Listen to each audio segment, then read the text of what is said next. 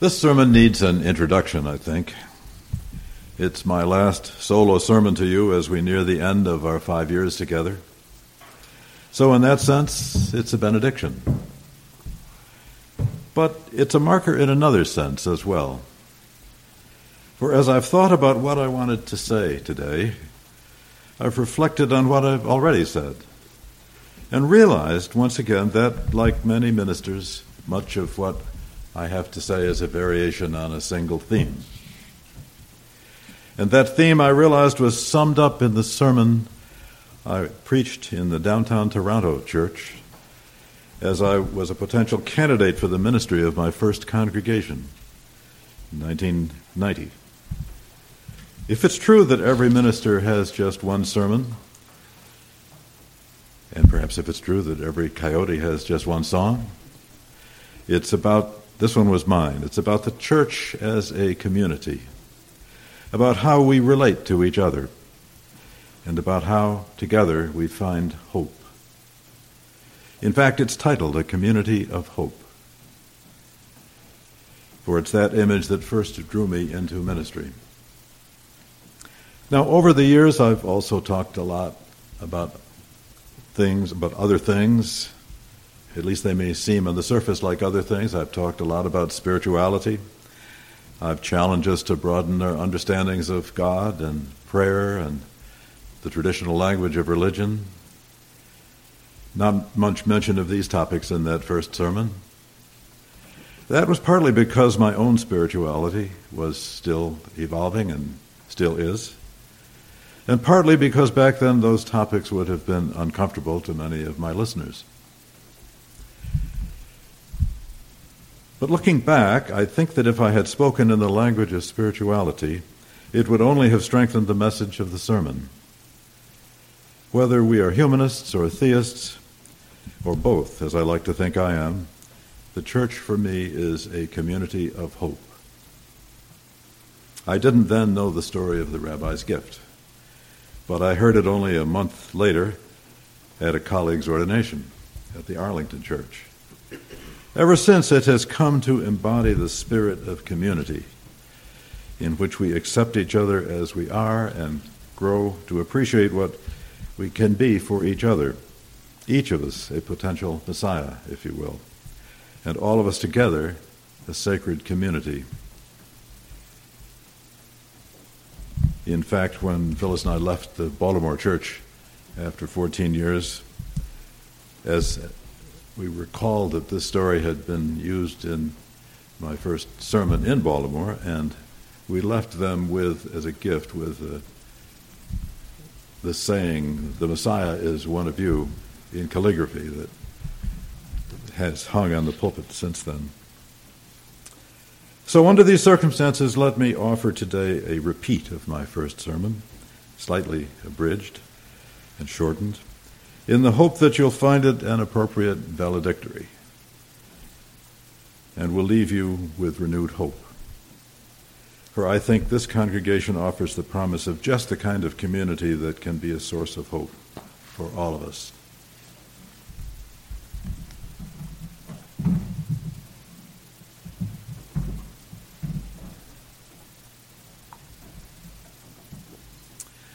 Here's what I offered in that first sermon, now 26 years ago, and have been preaching ever since. My mind goes back two years to my first day as a chaplain intern on 6 West, a medical surgical unit at Sibley Memorial Hospital in Washington, D.C. This 40 bed unit was to be my responsibility all summer. After 30 years as a lawyer, I had decided to enter the ministry. I had finished my first year of seminary. Here I was sitting at the bedside of a man who actually had been a lawyer I had known in my law practice about 10 years before when he had come to me saying he'd been diagnosed with a brain tumor and given only a few months to live. Would I help him settle his affairs?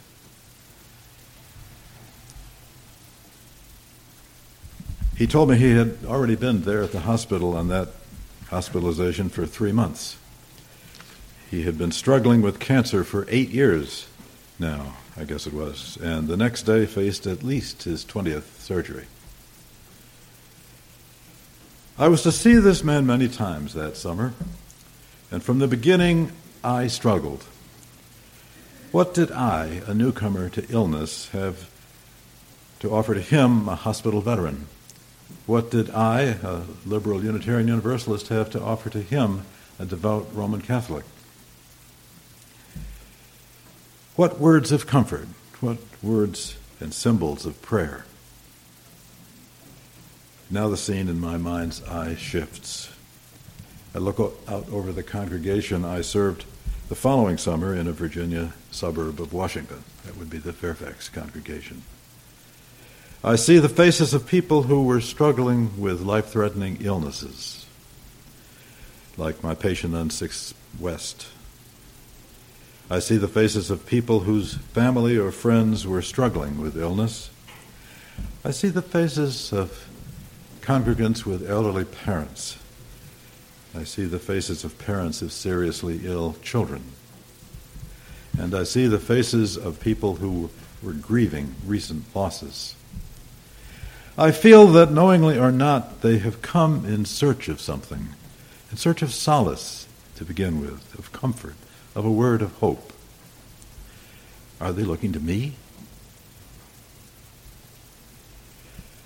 And as I continue to look, I see other faces the faces of people who were feeling the pain of rejection or failure, the pain of grief, as often as people flush with the joy of life's abundant blessings.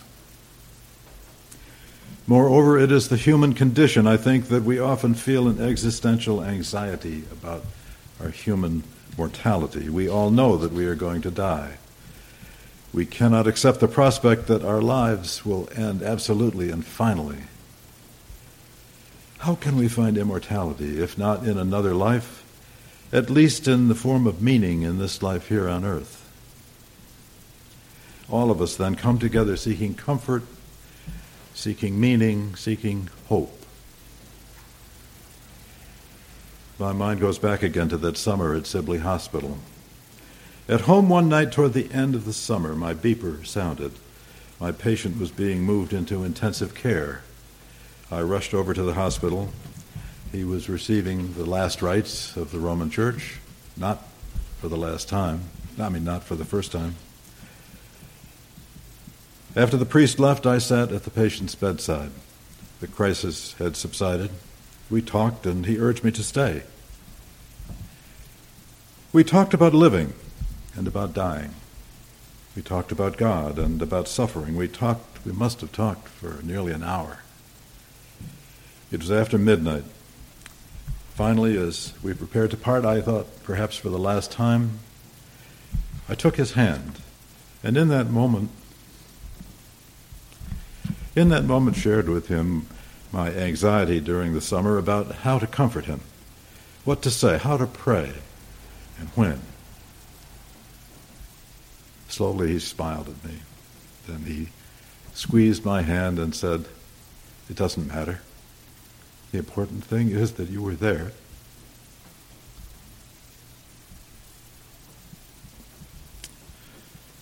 You were there. It was for me a transformative moment. So it is, I think, with our life, our life together in this community of faith, in this congregation as in every other we, re- we relieve the burdens we all carry simply by being there for each other. I may preach about social justice or I may preach about the great themes of life. Some, sometimes I hope at least a few people may find in the worship experience the seed of hope. But my message this morning is that our hope in the first instant comes from who we are to each other. From who we are to each other. That is to say, our hope comes first of all from the sense that we accept each other without judgment, from the assurance of our acceptability that we experience together. Only so will we feel deep within our being that we have moral worth. Only such assurance and hope can free us to go about our lifetime journey of transforming our lives and our society to become more compassionate. It is in this sense that our religious life together demands a strong foundation of community. Community is for us what the ocean is for fish. It provides the essential environment for our religious journey together. In community, we become a school for loving, indeed, a school for living. What might it mean if we saw ourselves as a school for living? Let's start with how we relate to each other in the daily life of the congregation. Have you ever spoken out in a gathering of fellow members and afterwards felt that no one really heard you? Perhaps others interrupted or finished your sentence, or perhaps they even nodded their assent, seeming to listen.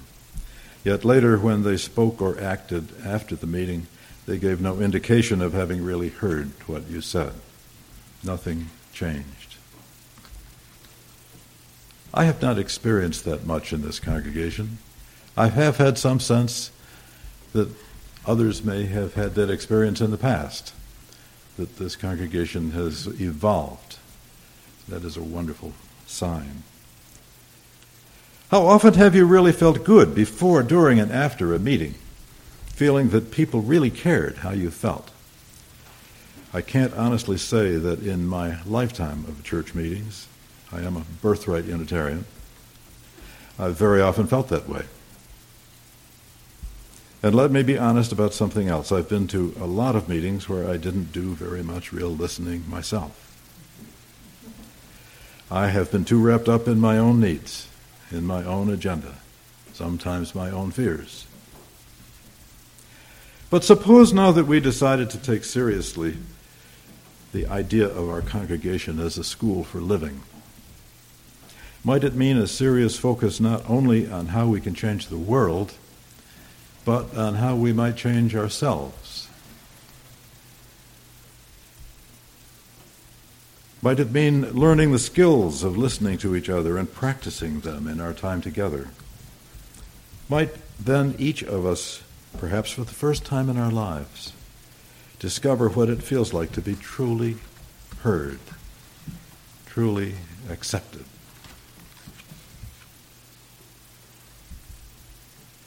It was a life changing experience for me. Let me enlarge a little upon the sermon. To go to a retreat some months before I set out into seminary, part of my journey. It was a retreat offered by another congregation, not to attract people to that congregation, but to change their lives and perhaps help other congregations.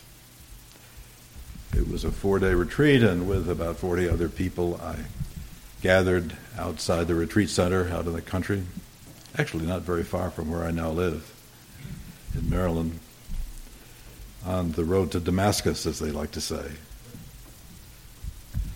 And in our gathering time together, the retreat leader asked a simple question as she went around the room What is the greatest joy in your life today? And what is the greatest sorrow? Now, those are pretty simple questions. But no one had ever asked me questions like that before. That, too, was a transformative experience, as was the rest of the retreat.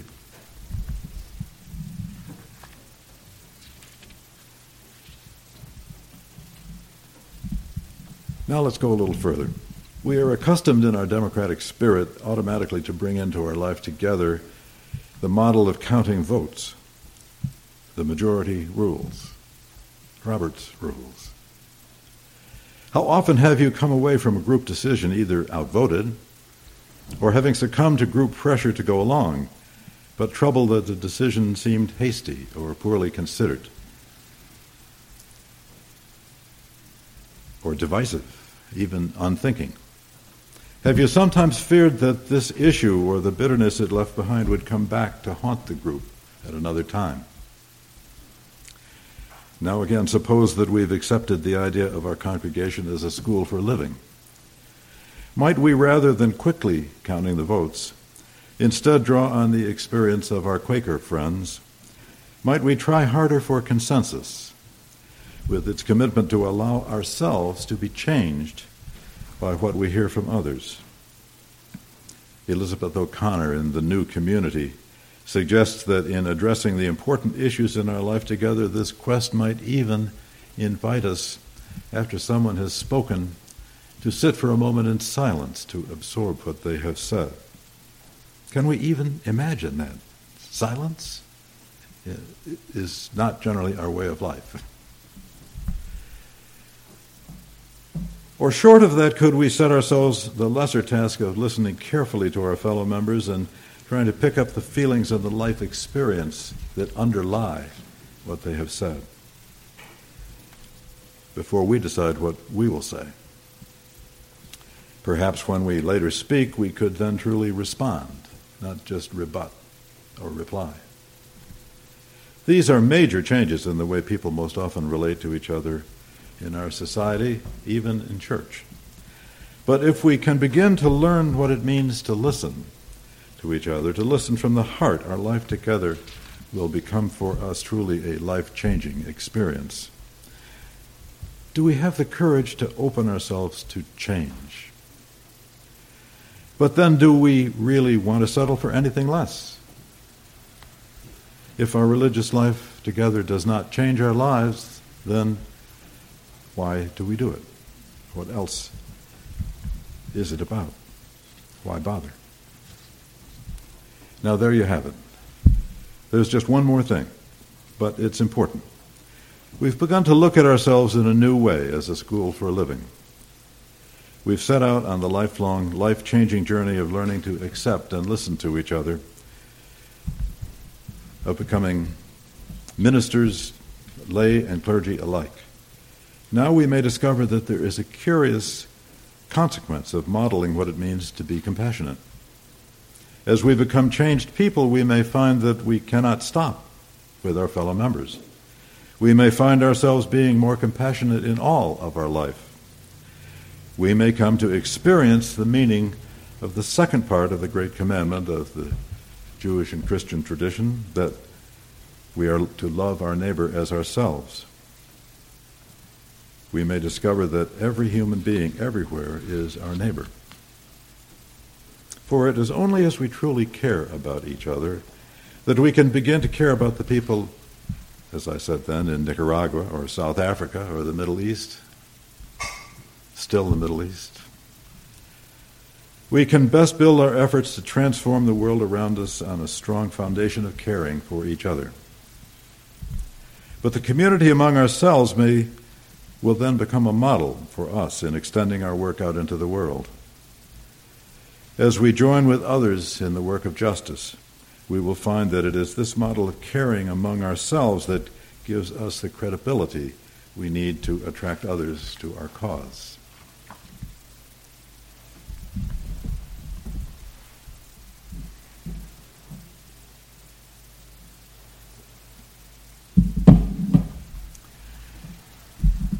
Let me close with a story from a book by Ram Dass and Paul Gorman called How Can I Help? It was then quite popular, and you may know it. It's a story which, for me, says it all. It reveals poignantly what, in the end, it means to be human.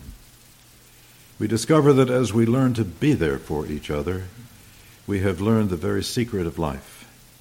This can be so even as Together we face life's moment of ultimate aloneness, the moment of death, just as it is so in all of our life together.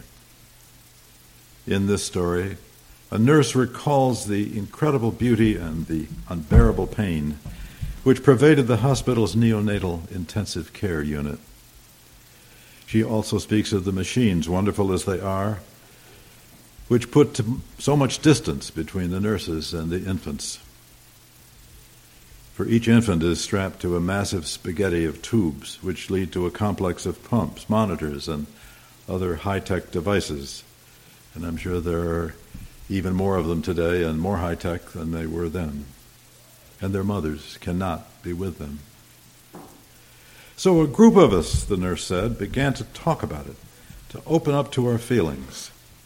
The more we opened up, it just became natural that we began this new practice of holding infants, holding infants in our arms when the time would come for them to die. And we'd sit with them in their final moments. It, it tears you apart, holding them, because holding them sometimes you can feel them go. On the machines, it's monitored as brain death. In your arms, it's the heart and the breath. It's unbearable and beautiful at the same time. How do you explain that? It's just the part of you that's with them is getting ripped up. But the part of you that's like trying to understand it all, well, that's beautiful because you see that you can be, we all can be, in the presence of great pain, but still appreciate life, even in its last moments, especially then.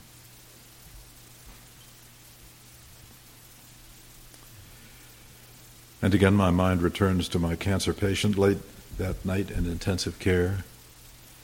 You know, it doesn't really matter what you said. The important thing is that you were there. Do we not know in our hearts that this is what life is about? All of religion is about being there for each other and what it means and how we do it. There at the bedside, I think Michael and I both came closer to feeling the meaning of life. Life is about joining hands. Life is about holding each other at times of crisis.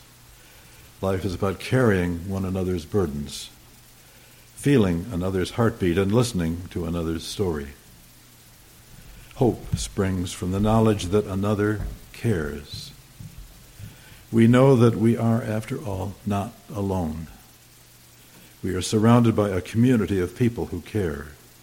We are a community of people who care. And together we are for the world around us a community of people who care, a community of hope, a community of hope.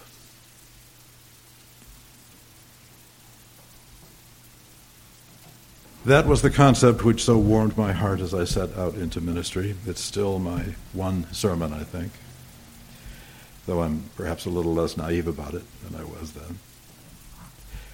But ministers are not the only ones who dream. Has there been a great dream that shaped your life, stirred your heart? Howard Thurman speaks of these dreams as the chiffon of our hopes and aspirings. If we keep them at the focal point of our hearts, he says we will be at we will at last become the living, the living embodiment of what we dream. It is my prayer for all of us that the dreams we share in this place, this place we call our ship of dreams, will set our hearts on fire and will shape the life we share. May it be so. May it be so. Let's close with a hymn from the Teal hymnal, Building Bridges, number 1023. It's around